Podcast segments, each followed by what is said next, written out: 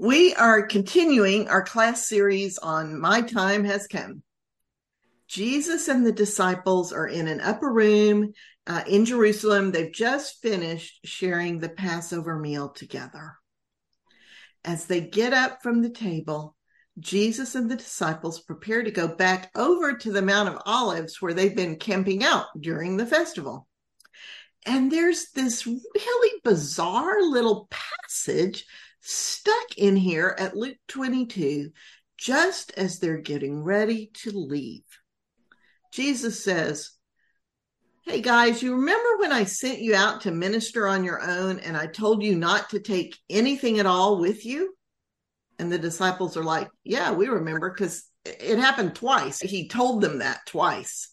And uh, Jesus says, Well, did you lack for anything while you were out? And they said, No, we really didn't. And Jesus says, Well, this time, if you have money, bring it with you. If you have a bag of stuff, bring that. And if you don't have a sword, sell your outer cloak and get one. And that, that last bit is in the imperative. And this whole statement is so, so weird. Last time Jesus told them, don't take any, you know, any bags with you, don't take any money with you, just take the shoes on your feet and the clothes on your back, and, you know, you'll be taken care of wherever you minister. This is, and he did that twice. This is the exact opposite. So weird. Um, but he says one more thing that might shed some light on it he quotes Isaiah 53 12 and says it is being fulfilled. The quote, what he quotes is, he was numbered with the transgressors. Um, and that word transgressor is usually translated transgressor, but it means rebels. So Jesus, as we know, is definitely being singled out as a rebel. And I, I think that's, you know, the context he's quoting this in. So that whole chapter in Isaiah is a really famous messianic prophecy. Isaiah 53 is a big deal about how the Messiah is going to be despised and rejected. We've read we've read it before, chunks of it. We've we've touched on this many times in other classes. Um, it says how the Messiah will take up our pain and suffering and how he will be misunderstood and how people are going to look at him and say, Oh, look how God is punishing him when that's not what's happening at all. So the passage itself in Isaiah explains that it was us in our own sin doing the piercing and the crushing of the Messiah and that he bore it all because God sent him to bring us peace and to heal us. We turned on him, but he was faithful. He never said a word in his defense. Um, this is all in Isaiah prophesied like 700 years before Christ.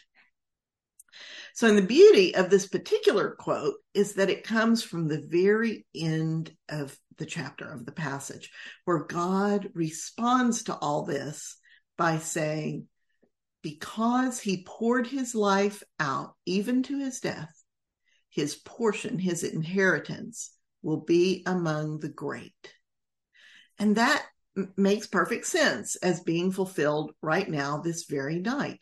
Jesus has poured his entire life out in service to the people, and even all the way up to and including this very moment when his death is upon him but it still doesn't explain, for me anyway, why the disciples would need to sell their cloaks to buy swords.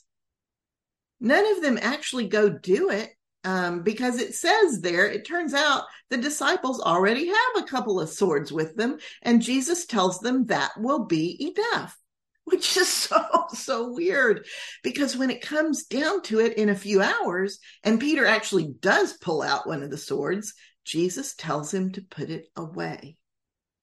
So I think, and this is just my interpretation here, I think that here, as they're leaving the Last Supper, I think Jesus is still not sure whether God is going to intervene or not.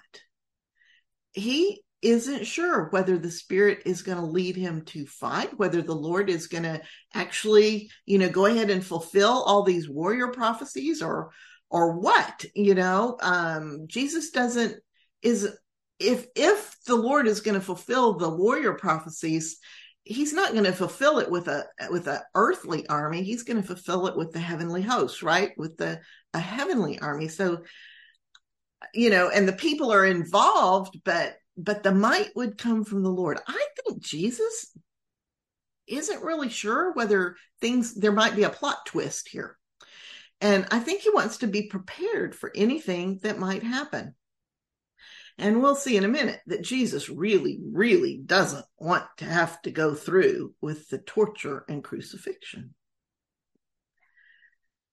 So we've now heard everything Jesus has had time to say in his short life.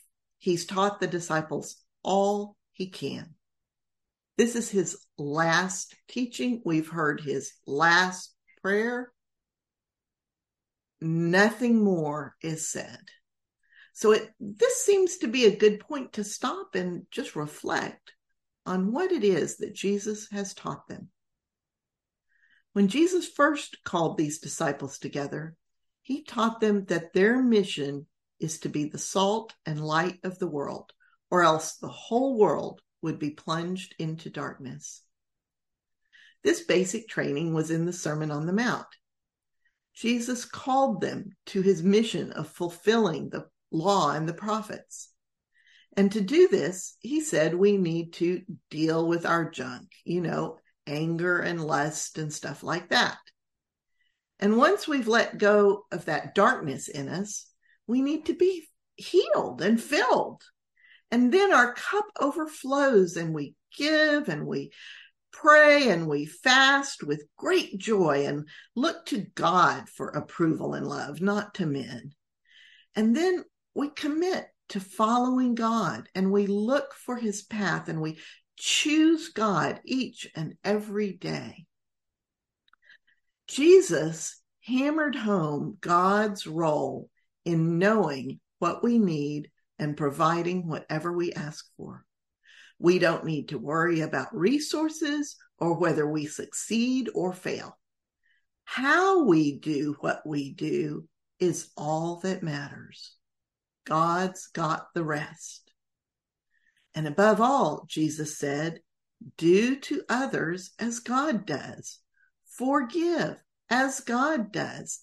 Don't focus on your neighbor's shortcomings, but instead do unto others as you would have them do unto you. This fulfills the law and the prophets, all of scripture. This fulfills our mission.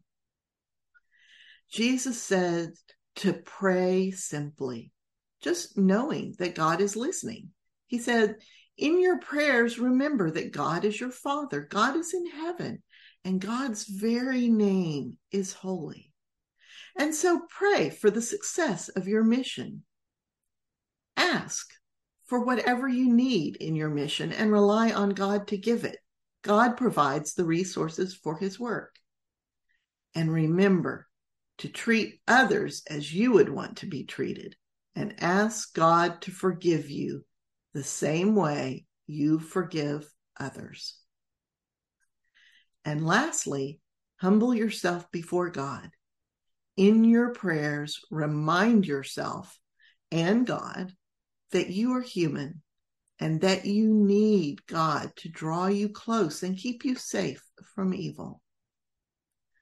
Jesus taught that God had anointed him and sent him and put his spirit upon him to bring good news to the poor, to heal the brokenhearted, to proclaim liberty to those held captive, to give sight to the blind, to open the prison doors for those who are oppressed, and to announce the welcome and favorable year of the Lord. This is the good news. When Jesus tells his disciples to spread the good news, this is what he's talking about. That previous stuff was how to prepare ourselves to do this. Jesus showed his disciples how to do all these things, literally healing people, but also dealing with spiritual blindness and religious oppression. And he told them that if they only had the tiniest bit of faith, faith as small as a mustard seed, they would do all the things Jesus did and more. Because Jesus is going to the Father, and just like the Father, he will fling open the storehouses of heaven for them, giving them whatever they need to do the Father's work. He reminds them that the Father is like the man who had two sons, one who worked hard in the fields from early in the day until late at night, and one who took his money and ran away and wasted it all. The Father's love, Jesus said, is big enough to embrace both kinds of sons. The ones who work all day and are responsible, as well as the irresponsible ones who make all sorts of mistakes and then change their minds.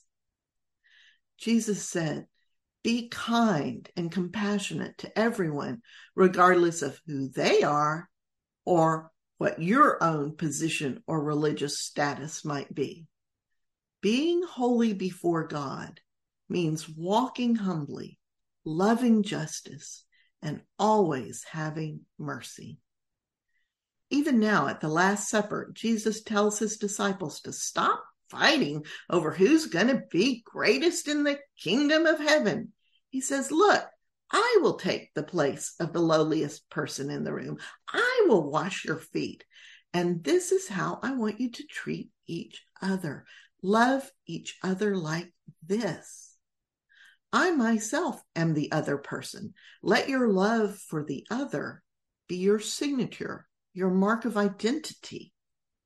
In serving and healing others, you will be giving honor to me and to the Father you will be in me as I am in the Father. There you will be also. So even though I am going away, you know how to get where I am. And I am sending you another helper and advocate, comforter and guide, the Parakleton, the spirit of truth. So be at peace. Do not be anxious that I am going away. Stay plugged into me. Otherwise, you will have no life in you. You'll be like a branch that withers up and is good for nothing except to be burned for fuel or tossed in the trash heap. I am the life giving vine. So stay with me so that you may be pruned like I am pruned and may produce fruit abundantly in the kingdom of heaven. I have loved you the same way the Father has loved me. So love each other the way I have loved you. I have told you all these things because no matter what other people do to you, no matter how your life turns out, these things I have told you lead to joy. And I want your joy to be full to the brim. So go now and bear fruit, fruit that will remain. This is doing the work of the Father in the kingdom of heaven.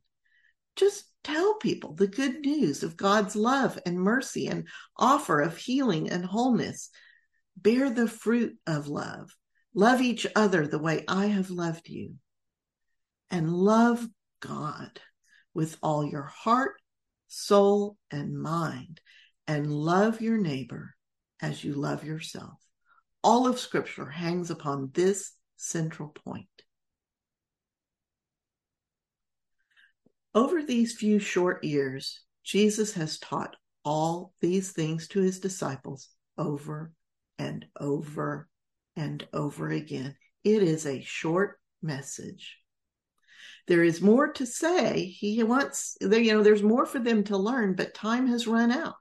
Jesus and the disciples sing a hymn to end the Passover meal, and they leave the upper room. Quietly, under cover of darkness, they head out to their camping spot on the Mount of Olives. It's in a garden named Gethsemane.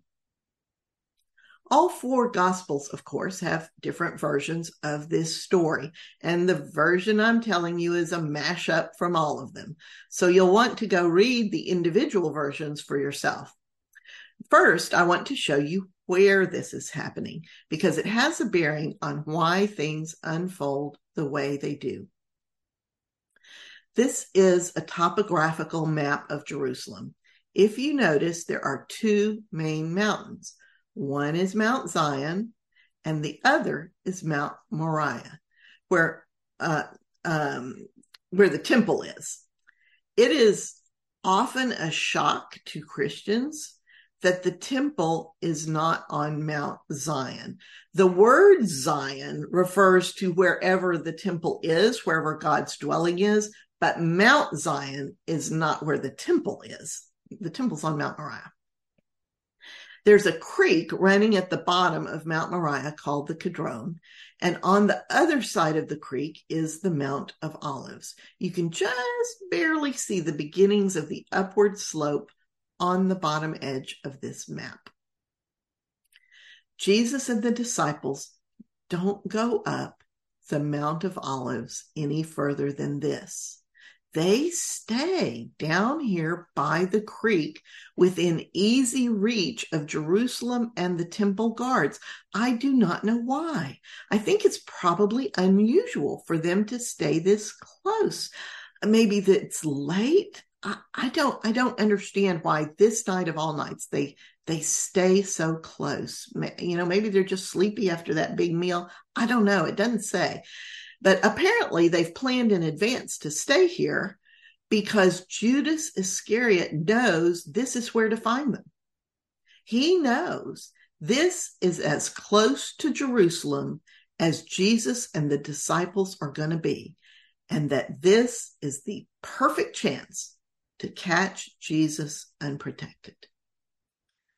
Jesus tells the disciples to sit down while he goes a little farther away to pray. Jesus takes Peter, James, and John, the, the three who are closest to him. James and John are brothers, if you remember. And they walk um, with Jesus. And as Jesus walks, he becomes more and more distressed. He tells them, My soul is engulfed with sorrow to the point of death. You stay here and, and keep watch. And then Jesus walks a little further alone, about a stone throw away. But the grief is just too heavy for him to bear. He falls to the ground and prays, asking, Is it possible for this cup to pass me by? Dear Father, everything is possible for you. Please take this cup from me. But only if it is your will to do so, not mine. Meanwhile, Peter, James, and John have not only failed to keep watch, they've fallen asleep after that big meal. Jesus, going back to them, shakes them awake. Simon, Peter, are you sleeping? Can't you even keep watch for one hour? Wake up, keep watch and pray so you are not tempted or tried. Ah, the spirit is willing, but the flesh is weak. And again, Jesus goes away and prays that this cup, this coming ordeal, might pass him by. Please, Father, please let there be a plot twist. He's asking his father if there is any way at all he can avoid torture and crucifixion at the hands of the religious leaders and the Romans. Again, he goes back to Peter, James, and John, only to find them asleep again. When he shakes them awake, they're speechless. They have no explanation to give him. A third time, Jesus goes to pray. And Luke says an angel appears to him to strengthen him as he struggles mightily with himself. Jesus is in agony with sweat pouring down his face, with large drops falling to the ground like drops of blood. And finally, exhausted, Jesus returns a third time to Peter, James, and John and rouses them, saying, Are you still dozing? Enough of this. Look, the Son of Man is handed over to sinners. Get up, let's go. Look, the one betraying me is almost here. And sure enough, the disciples look up, and here comes a contingent of soldiers with swords and clubs, with Judas Iscariot in the lead. Can you imagine the shock and dismay the disciples feel? They had no idea Judas had gone to betray Jesus' location to the religious leaders. These are armed soldiers from the chief priests and officers from the Pharisees, and they are coming for Jesus. Judas, in a prearranged signal, immediately goes and kisses Jesus in greeting to identify him. Jesus says, Judas, you betray me with a kiss? And then Jesus says to the soldiers, Am I a bandit that you need to come after me with swords and clubs? I was right there in the temple every day teaching. Why didn't you take me then? And of course, we all know it's because they were afraid the people would riot. They've been searching for months now for a way to arrest Jesus in secret. The soldiers grab Jesus to arrest him, and all hell breaks loose. Peter has one of those two swords the disciples brought with them, and he attacks one of the high priest's men, cutting off his ear. Jesus cries, Stop it, stop that. Put your sword away, Peter. Don't you know I could call upon 12 legions of angels to defend me? But how then would I drink the cup the Father has given me? And with that, Jesus restores the man's ear. Realizing that Jesus intends to give himself up, the disciples run for their lives. Mark says that one of the young disciples was only wearing a linen garment. He didn't even have time to pick up his outer cloak. And when the soldiers grabbed him, he slipped out of his linen garment and ran away naked. This is only in Mark's gospel, and that's why we suspect that this young disciple is Mark himself. and so it is that the armed men sent by the high priests and the Pharisees arrest Jesus and take him into Jerusalem under cover of darkness. First, they take him to the house of Annas, the Sadducee, who had been high priest for years and is clearly the real power in the Sanhedrin. If you look at the high priests who followed him, like, like five out of seven of them that come after him are his sons or his son-in-law. So this guy is like the pa- the patriarch. He's no he's not high priest anymore, but he might as well be. Um, so they take him Jesus to him first, and he um, uh, questions Jesus, tries to find out about his disciples, tries to get Jesus to say something self-incriminating about the things he teaches. But Jesus says, why are you asking this now? I've taught openly in the temple and the synagogues. Ask the people who were there. They'll tell you what I said. And immediately one of the guards slaps Jesus and says, Is this how you answer the high priest? And Jesus says, ah, If I said something wrong, then point it out. But if I spoke rightly, why did you hit me?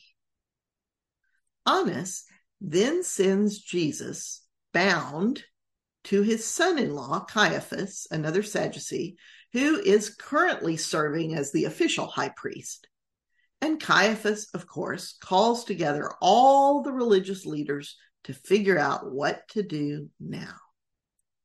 We're somewhere in the middle of the night, probably in the wee hours of Thursday morning.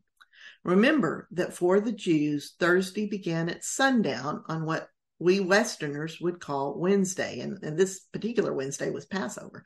And it will continue until sundown on Thursday. Can you imagine the stir as messengers from the high priest Caiaphas pound on the doors of the members of the Sanhedrin in the middle of the night to tell them to come quickly because Jesus has been arrested? These men are high ranking Pharisees, elders, scribes, lawyers. These are the religious elite. When they finally assemble, Jesus is brought before them and put on trial. It's a religious trial head, held in the dark of night. The leaders are trying to find evidence sufficient to put Jesus to death.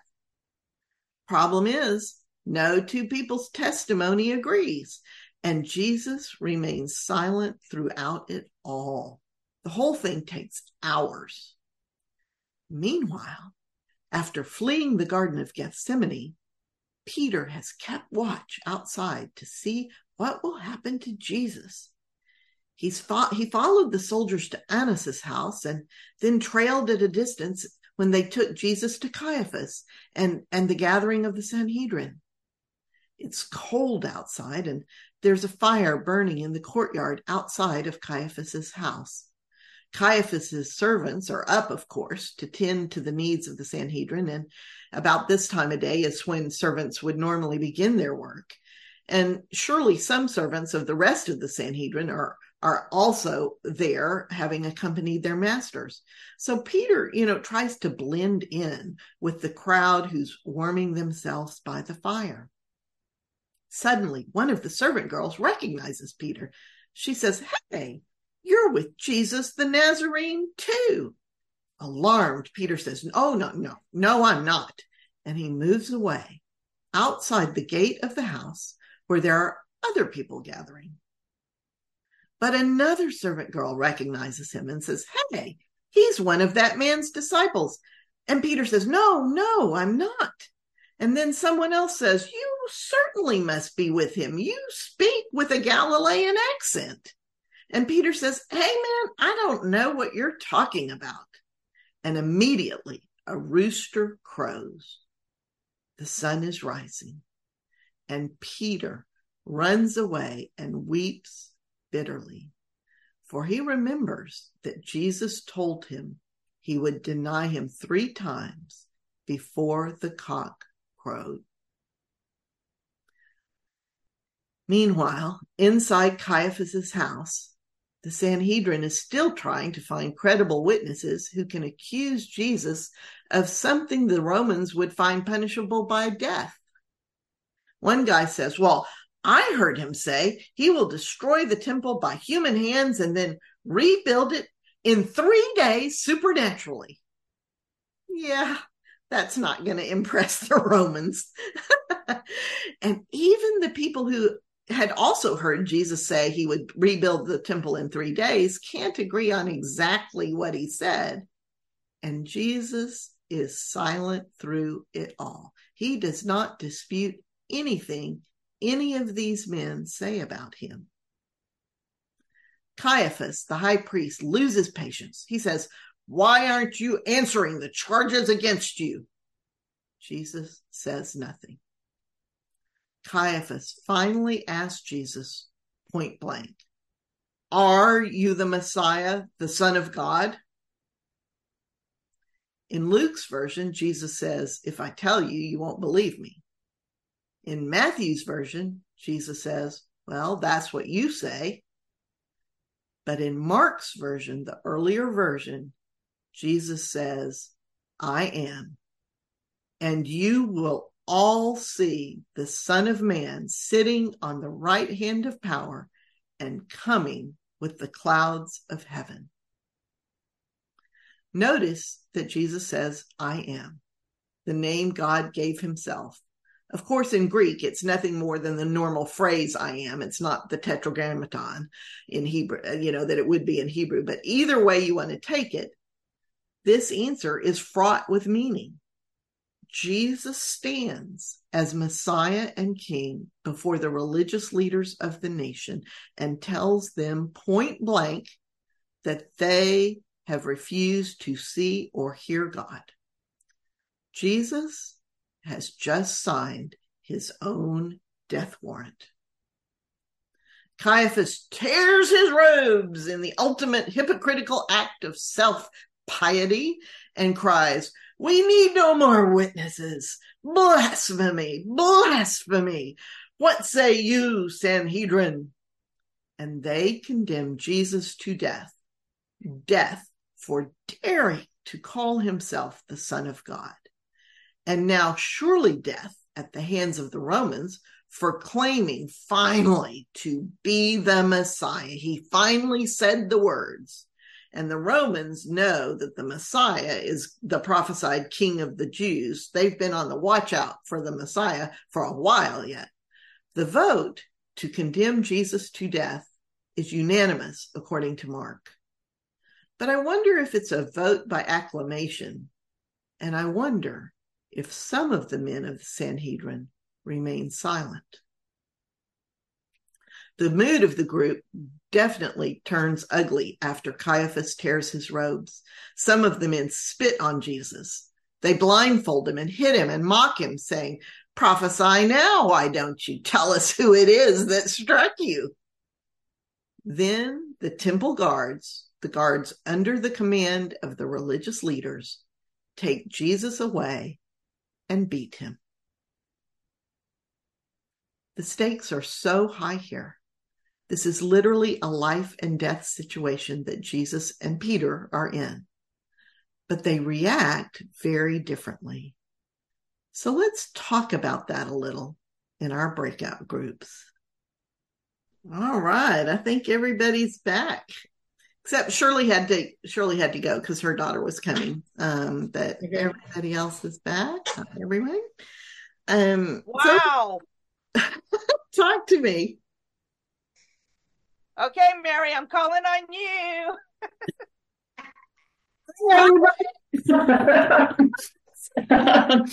um, when I, I share, I want to just start um, just by saying what the question was, because some people who listen to the videos don't, you know, have access to the question. So um, I just want to say that all of the questions were around comparing how Jesus responded to his impending torture and death and how Peter responded to the possibility of torture and death like that. And then the third question was so, what was the difference? What made the difference? And how do we prepare ourselves like Jesus did? Okay, you're on, Mary. Well, I, I, so many words. I'm highly verbal, high context. Um, but I've heard this story so many times at my age. You know, it's and where I chose to go with it today when I listened, and you did it beautifully, Gail. Once again, thank you for the gift you bring. And I chose to make it an internal opportunity as opposed to external. And I thought about my own spiritual life and development and that to get to the place where Jesus was as he was quiet and still and till he was directly asked. I think about my own internal journey as I've grown in my faith, that there have been many voices that have challenged me internally that said, because I had so much dogma and so much religiosity and so much, you know, absolutes. And this to me is another example of we are everyone in that story. It's not either or, it's both and. And the journey is getting to the place where I can answer that question internally. Um, who do you say that I am?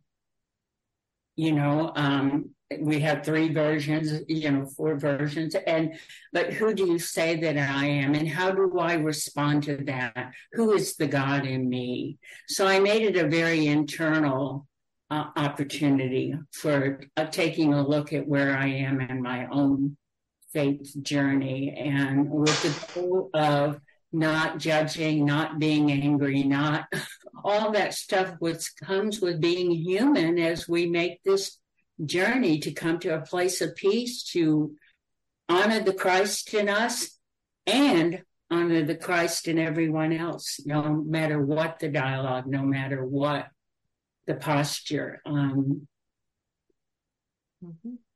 Mary, I feel like that was a very enlightened answer, and you kind of hit the whole scope. I mean, to think about it, that we are this and internally instead of externally, that's that's amazing.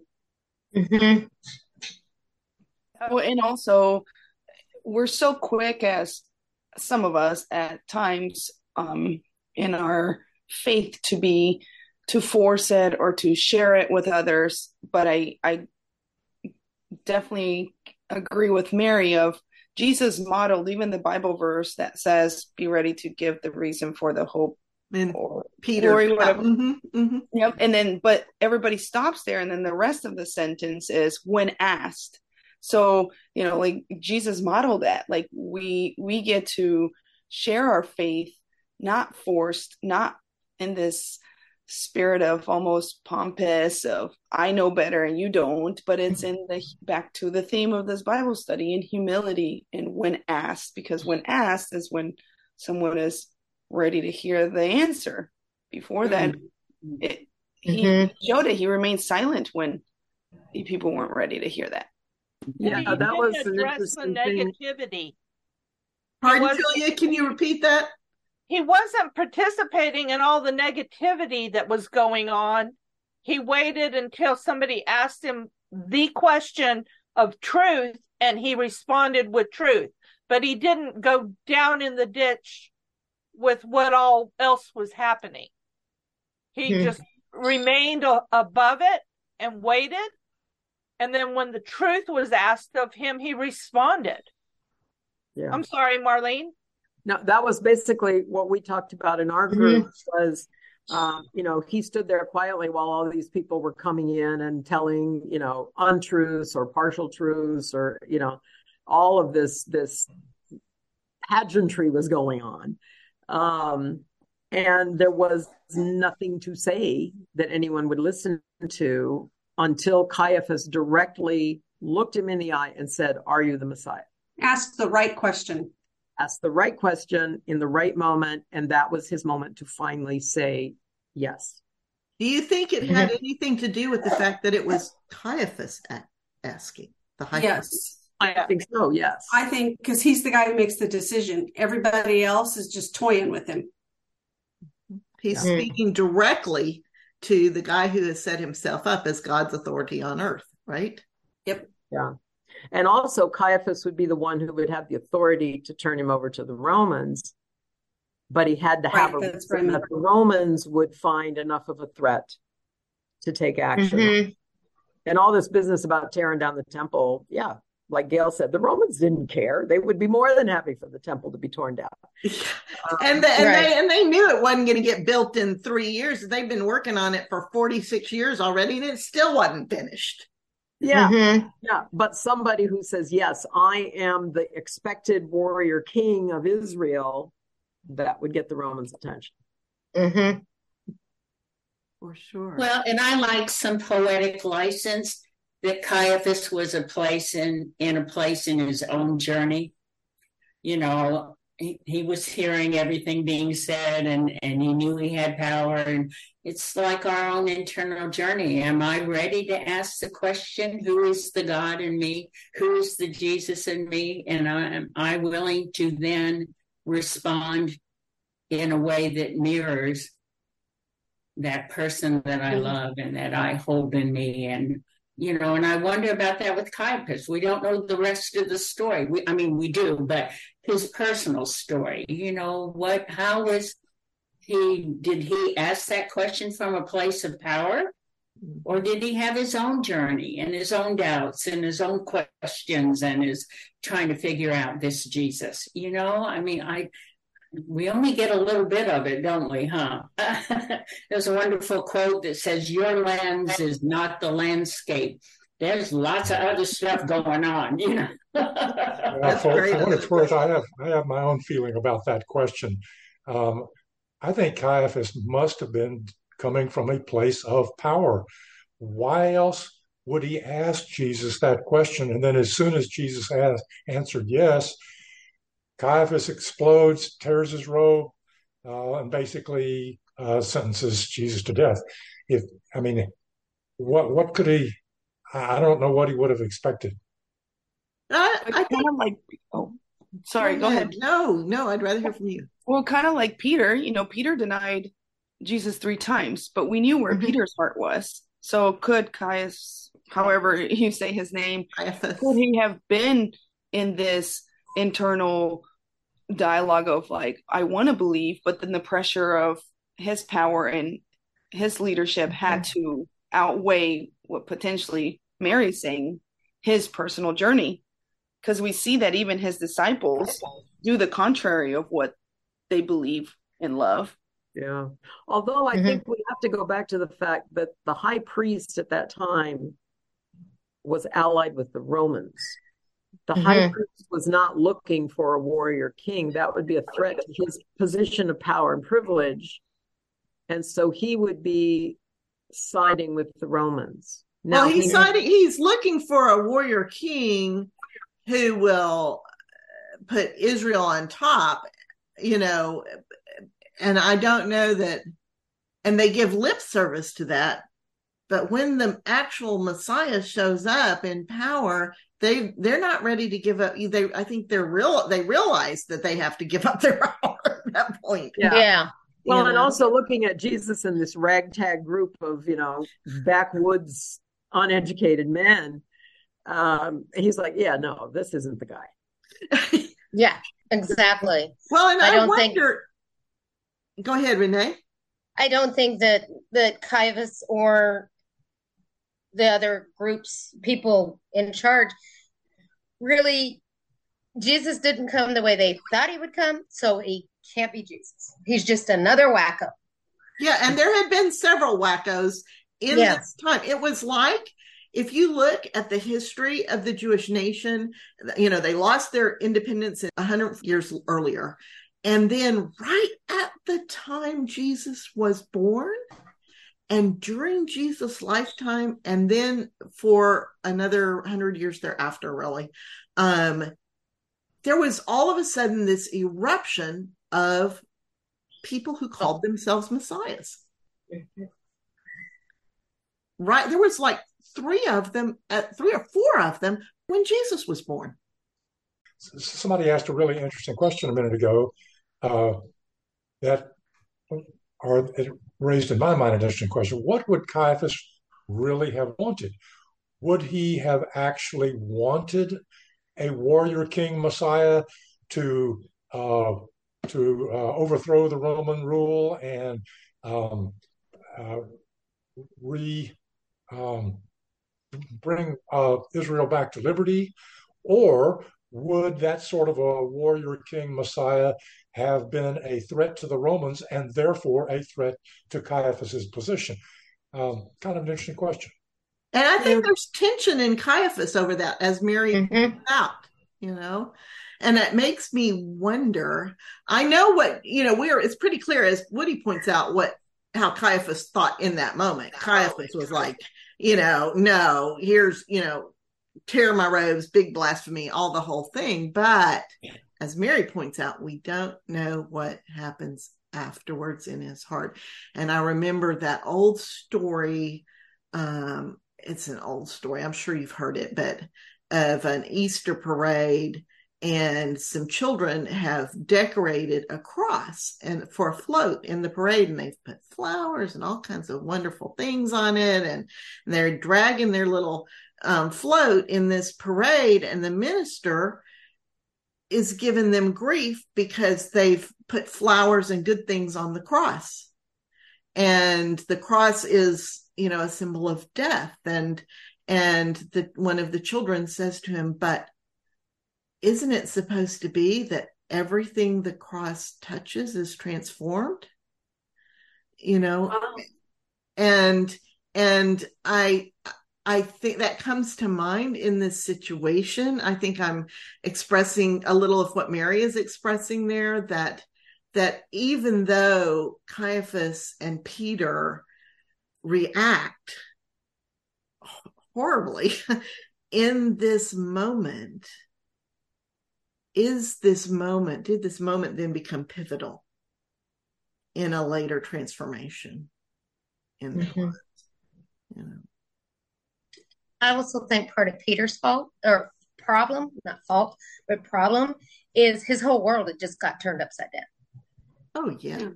Because Well- Jesus just mentioned everybody needs a sword. So we're finally going to fight the Romans. Right. That's got to be what was in. He, I mean, he was jazzed. We're going to fight the Romans. We're finally going to get the war. You know, he's finally going to do what he we thought he was going to do, and then all of a sudden, nope. And Peter's got to have his whole brain scrambled just a little bit because Well- it's it's you know I don't think he really you know understood until later that everything Jesus said was pointing to this. He was still kind of jazzed that it was pointed to the old stuff. Yeah, he he was no none of these disciples were wanting to believe that Jesus was really going to be tortured and die. That was Right. they, you know, There's no all- way. it- and then be resurrected three days later. I mean, Yeah. none of this computed. No, he's gonna okay, finally he's going to kick butt and, you know, Yeah, take do what he needs to do and save us all. And then all of a sudden they walk into this garden. Peter cuts some guy's ear off, and he, Jesus says, "No, don't do that," and fixes it. And it's like, what the heck is going on? I think that even though we know the story, we know the outcome, we believe in Jesus, I think it is too hard to fathom uh, to truly understand how does somebody die to save us? I mean, I, I don't think that was the projection of a Messiah saving everything. But I, I also oh, can we pause there, Joe? Because that's important. Because the Messiah was to save the nation, to make them, to put them back where they were supposed to be as a blessing to the world. All Mm. right. Mhm. Never as individual savior, you know, kind of thing. Right. It was to usher in a period of healing and peace and wonderment. I think that if we look at Caiaphas and who's the high priest, I mean, he's the, the head honcho, who's supposed to be the biggest believer and he's achieved the highest. And we have Peter, as Anne mentioned, who the, the cornerstone of church is supposed to be built on, right? Yep. But in that moment of truth, in that final moment of truth, even believers are still human Mhm. and make the wrong choice. I mean, we talked about flight and fright, and I- I think that kind what are, to prepare us for what does your moment really look like? Yeah, and and Mhm. and and to know that that is in us because we are human. How do we prepare ourselves? Because it seems like Peter was not prepared like Jesus was prepared. What was the difference in their preparation? Well, Jesus was fully human. Now we're taking Jesus as fully human right now. Mhm. we talked about that in our group and with question number two, which was why did Peter answer as he did? What is the difference in how Jesus is approaching his torture and death and how Peter is? And you know, we've co- had conversations all the way through about how it seems like Jesus was getting revelations ongoing as to how the story was going to end. He didn't wasn't born knowing everything. It does not appear. And there was kind And of a hint finally- of that in the in the Last Supper with the whole sword thing. Yes. But there Mhm. still was this huge struggle in the Garden of Gethsemane when he was really saying, you know, I really don't want to do this. Like, do I really have to go through with this? Please, God, don't make me do this. But, you know, if this is the way it has to go, okay, I'll submit. And Jesus had come to that point where, like others have said, it was like, okay, this is going to play out. I know how it's going to end now. I'm not going to waste my energy trying to argue, you know, against lies. Um, save your energy, answer the question that's going to continue the process and is going to end the way this is supposed to end. Where even then, I mean, even though he had told the disciples all this and he said, I've told you everything and I prepared you and this is what's going to happen, they still didn't get the immediacy Mm-mm. of the moment. They fell asleep. And so, you know, you can imagine being awakened in the middle of the night from a sound sleep after this big meal, and you're all groggy, and all of a sudden it's chaos around you with clubs and swords and and Judas. What's Judas doing here? Why is Judas doing this? And you know, the the the adrenaline runs, the fight or flight kicks in, and and you know, I think we all would have reacted that way, or very few people would not have they still were not prepared in any way for what was happening right before their eyes. But why? I think they why weren't they prepared? I think they couldn't understand it. But Jesus told them plainly. But they, still, they knew what they, they were, wanted to hear and what they wanted to believe. You know, even when Peter said, You're the Messiah, the Son of God, how could the Messiah be hauled off in chains and be crucified. There are a lot of things that I know in my head. I may have been told, and I have them in my head, but they haven't made it down to my heart or my gut. Or my life, my life experience. Or maturity, right? I mean, mm-hmm. we all kind of go through developmental stages, and mm-hmm. our physical bodies, I, I think spiritually, we do the same thing. And so that's a great point because it speaks to kind of being a child um, in where we are and a needing to mature. And that perhaps is a lens through which we can view Peter and Jesus. Um, but, and if that is the case, what element of maturity did Jesus have that Peter did not? At this point? Well, yeah, the ultimate trust in God. Mm. That sounds right to me, right? Mm-hmm. Yep. That's what I think. I think Even though we think we believe until the moment comes. When I read this before class, it reminded me of the Columbine shooting because one of the girls in the library was directly asked, um, I don't remember if it was, do you believe in God or are you a Christian? And mm-hmm. she said yes and was shot. And I mean, I've I've thought about that. I mean, not only because I'm a teacher and I hate this stuff, but would I have sat there and gone, "Wait, I'm a mom. My kids need a mother. You know, I can't." I mean, we think we know mm-hmm. until the moment we're tested. Mm-hmm. Yeah.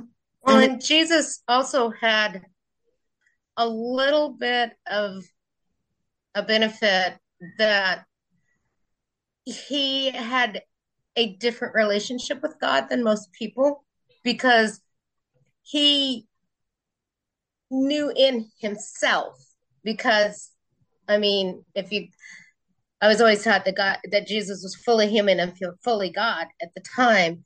So he knew in himself that he could trust God instinctively maybe more so than an average human that's just learning about it because they don't have that that connection that Jesus had with God. Yeah. So he was much more mature because he had that connection his whole life. But I where think... mm-hmm. the others they had a connection with Jesus. But if Jesus can die, then he's just a guy. Mm-hmm. And that is why Jesus always pointed to God. That is why Jesus said, You're not connecting to me, you're connecting to God. I am connecting you to God. All the good things are coming from God. Don't call me good. God is the one who is good. God is the one who is giving. Everything I'm doing are the things God is doing. I'm just copying God. And I and I think you're you've hit it on the on the head, Renee, that the disciples were so focused on being connected to Jesus that they didn't understand that it was the connection to God that was important. And that I'm kind of thinking is the important part for us. That it's not that Jesus had some magical, mystical, better way of connecting it's that he was fully human to show us that we can have that connection to God, the same connection he had. I don't think his disciples understood that at the time. I don't think I did till just now. that was a great point. Yeah. But it's just like earlier when you said, Gail, you said, but he, they were told this.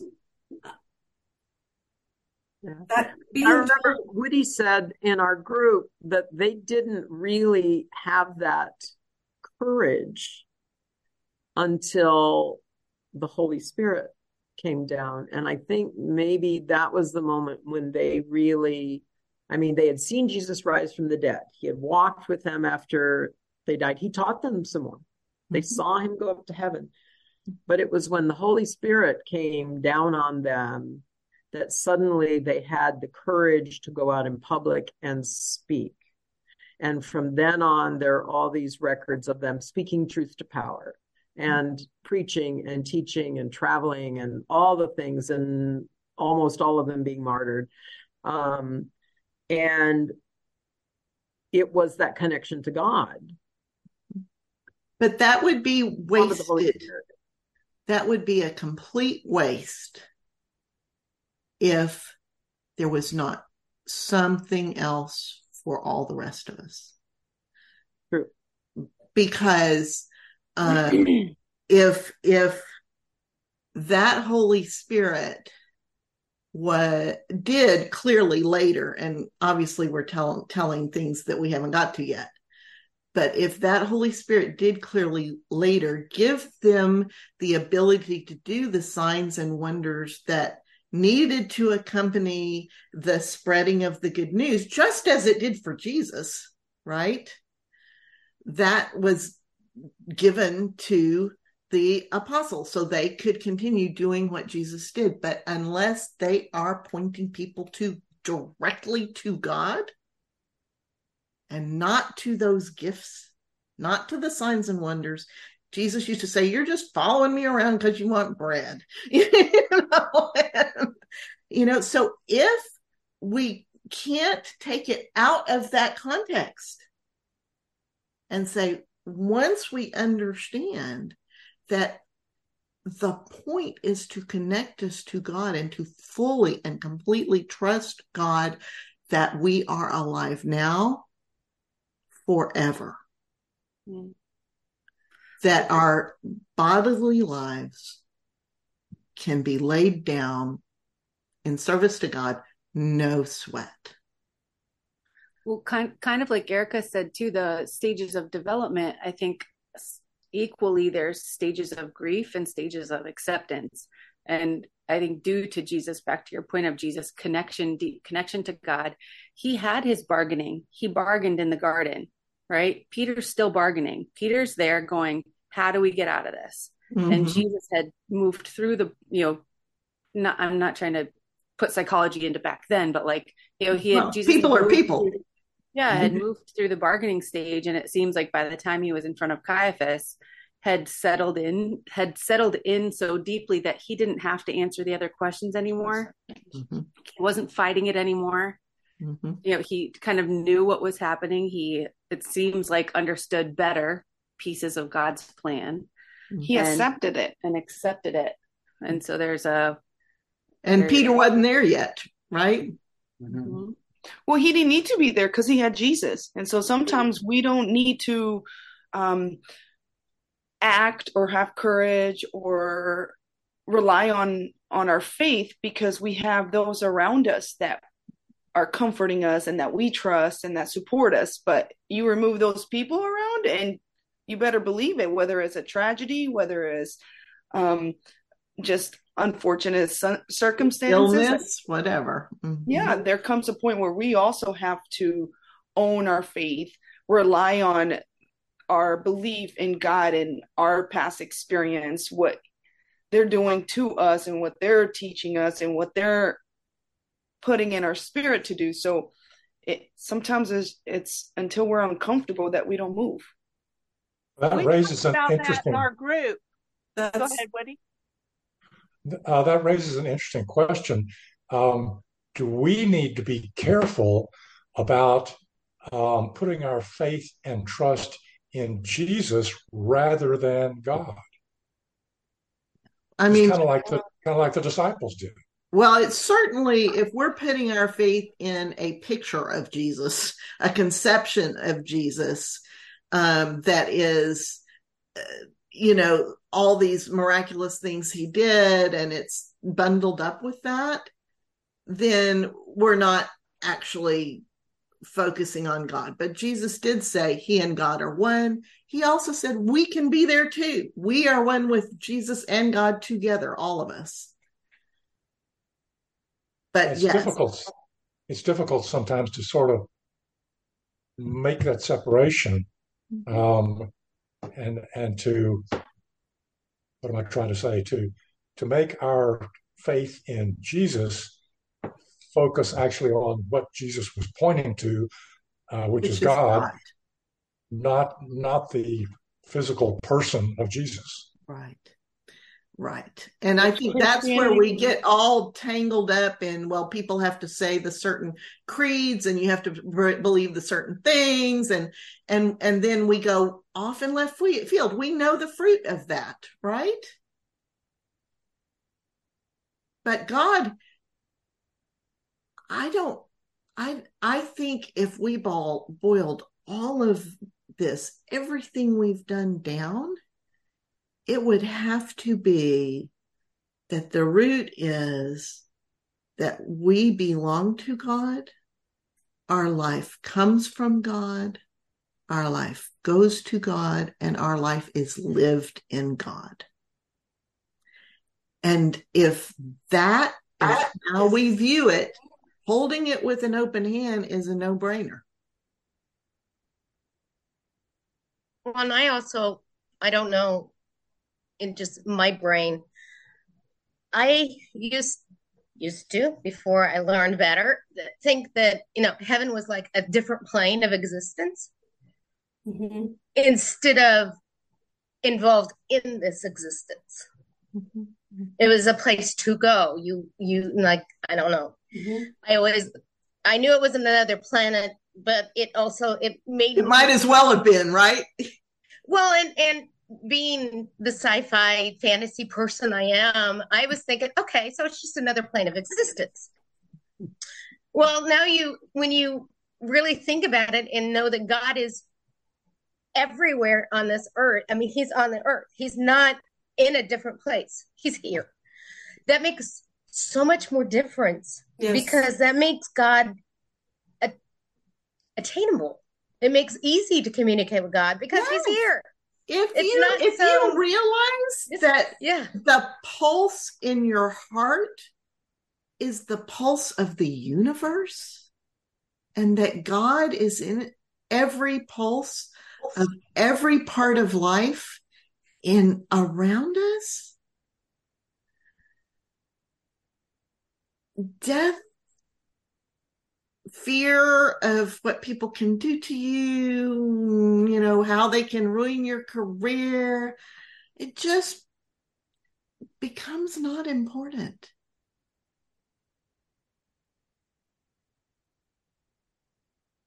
And we can look at a thing like a leaf and think on it and still ourselves, like Erica was saying, to where we can feel the pulse of God and be connected.